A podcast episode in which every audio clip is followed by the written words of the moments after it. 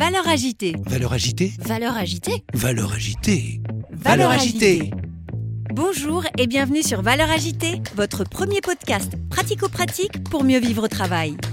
Chaque semaine avec mes invités, nous croisons nos regards sur les valeurs de ce nouveau monde et partageons nos secrets pour gagner en efficacité et sérénité professionnelle.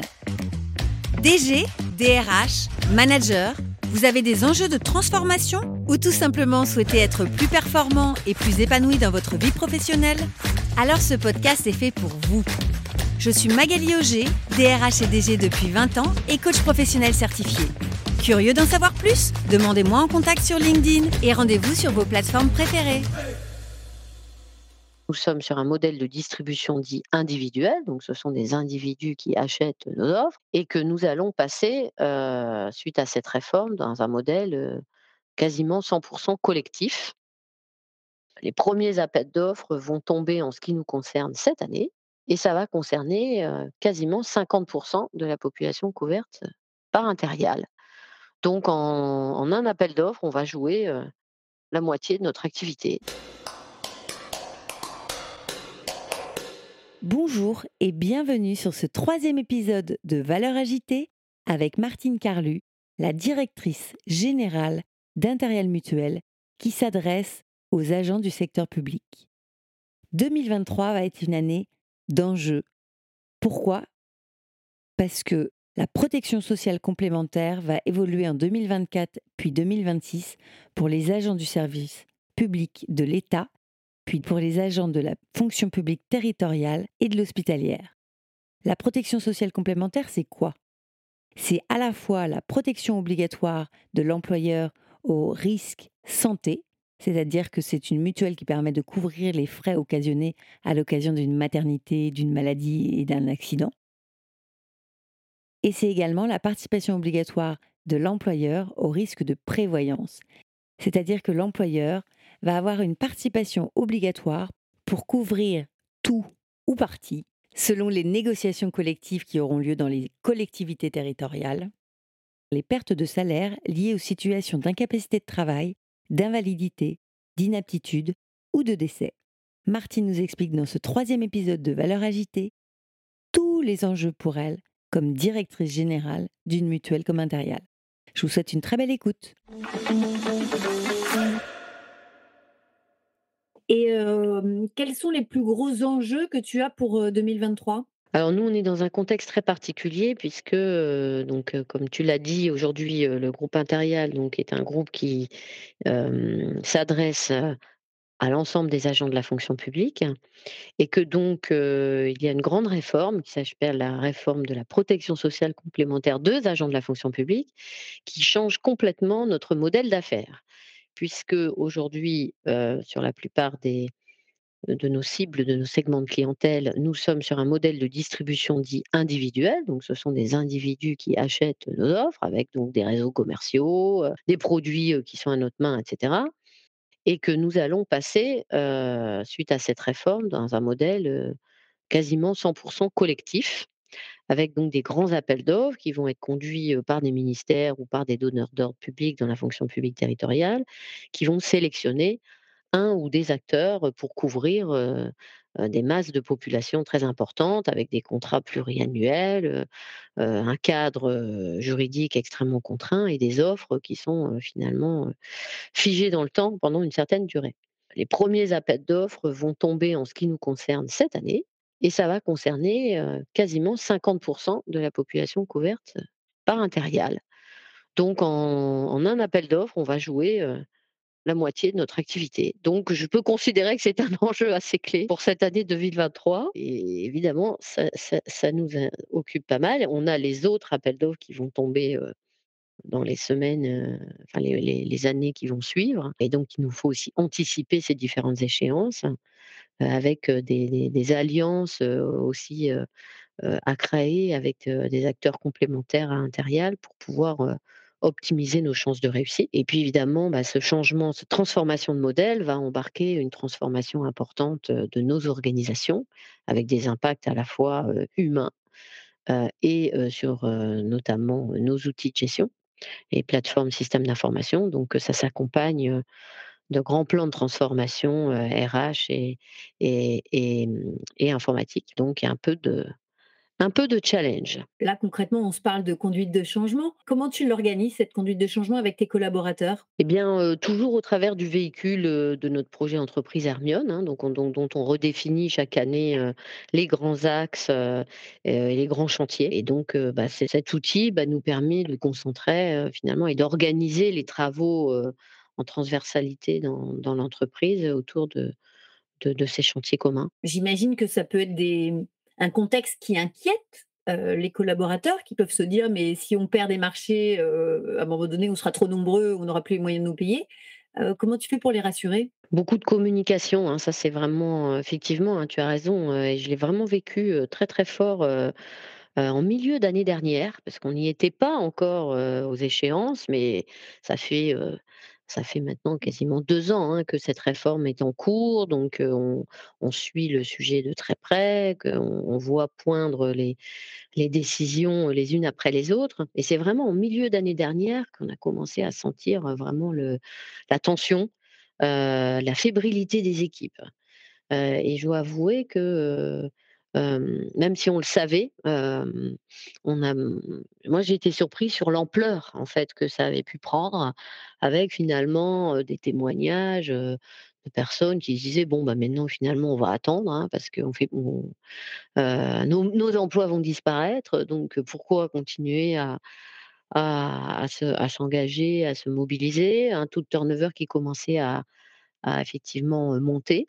Et des managers qui étaient démunis face à ça, parce que nous n'avions pas non plus les réponses qui permettaient de donner aux collaborateurs un cadre précis de travail, puisque nous-mêmes, nous étions en attente des décisions gouvernementales, puisque encore à l'heure où je vous parle, on ne sait pas encore la totalité des contours des appels d'offres tels qu'ils sont conduits, leur périmètre exact, le calendrier, le gouvernement agissant en concertation avec les syndicats des différents ministères, ça prend du temps et donc nous communique vraiment les informations au compte-gouttes. Ça fait de nombreux mois que nous sommes sur le sujet. Donc c'était difficile pour nous de se dire mais qu'est-ce qu'on fait finalement ? Qu'est-ce qu'on peut communiquer ? Parce que rassurer, oui, mais pour dire quoi à partir du moment où nous-mêmes, on n'avait pas la totalité des informations à disposition et aujourd'hui, on ne les a toujours pas. Donc ça a été pour moi un vrai sujet de se dire à quel moment il faut communiquer, comment.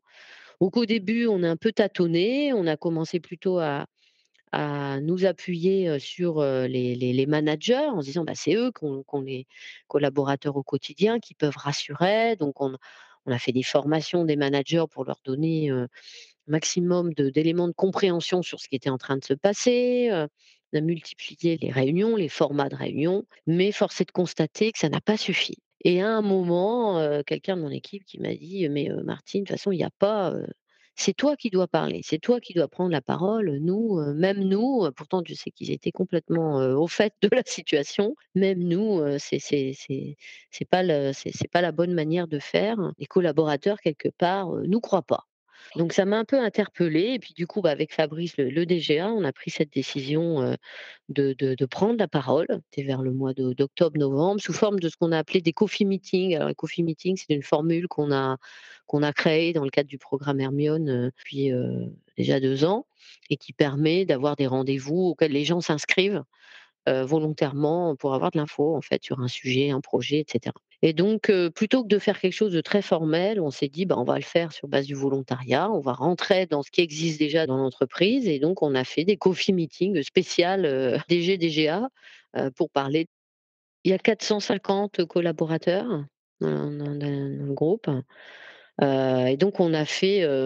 alors, c'est de la force, pour le coup, du distanciel...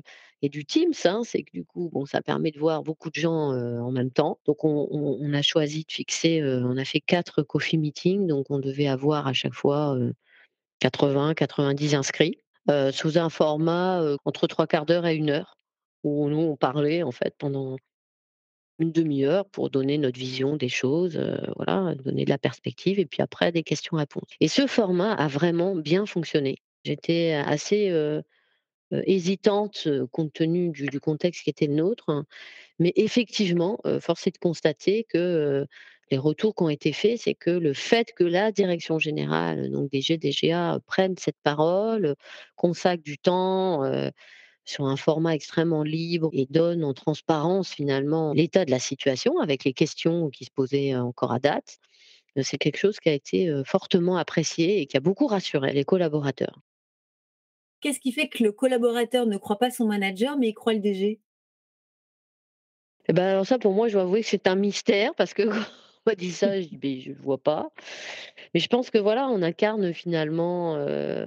D'abord, je pense que ce qui a rassuré, c'est de voir que j'étais aux commandes, qu'on m'a dit, c'est ça. Mais oui, les gens ont vu que tu étais là, quoi. Finalement, avec Fabrice, en plus, donc on s'est complété, que nous deux, on était bien alignés, qu'on avait les idées claires sur ce qui se passait, avec un discours simple et accessible à tous. Je pense que rien que ça, déjà, les gens se disent finalement, il y a bien un capitaine, elle semble comprendre ce qui se passe, savoir où elle va et avoir les idées claires sur la manière dont ça va se passer. Donc je pense que ça, c'est important finalement pour les gens d'entendre la voix, la direction dans ces moments-là. Peut-être la tonalité aussi, à un moment, le fait de prendre ce temps dans coffee meetings, que ne faisaient pas les managers. Ils faisaient ça dans une réunion d'équipe, avec des bouts d'équipe finalement, donc à chaque fois forcément une vision qui n'était peut-être pas globale de la situation de l'entreprise. Voilà, je pense que c'est comme ça que je l'explique. Et qu'est-ce qui fait qu'au départ, tu n'étais pas convaincue, tu n'avais pas forcément envie de le faire, et pourtant tu le fais quand même ? Bah, j'ai écouté tout simplement ce qu'on me disait à un moment. C'était de plusieurs personnes m'ont fait ce retour. Et donc, j'ai fait confiance. Je me suis dit, bah oui, c'est manifestement ce qu'il faut faire. Je pense qu'effectivement, tu as eu raison, puisque visiblement, ça produit ses effets. De toute façon, le reste ne marchant pas aussi, il fallait bien changer son fusil d'épaule. C'est pragmatique. Oui. Grâce à ce 3e épisode de Valeurs agitées avec Martine Carlu, la directrice générale d'Intériale, j'espère que vous avez mieux compris les enjeux de la protection sociale complémentaire qui évolue dans le secteur public dans les mois, années à venir. Quels sont les enjeux pour les collaborateurs ?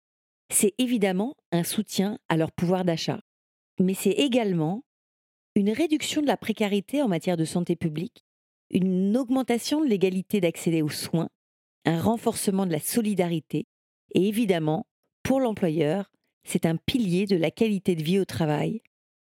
Entendre les besoins des salariés, ça renforce leur engagement.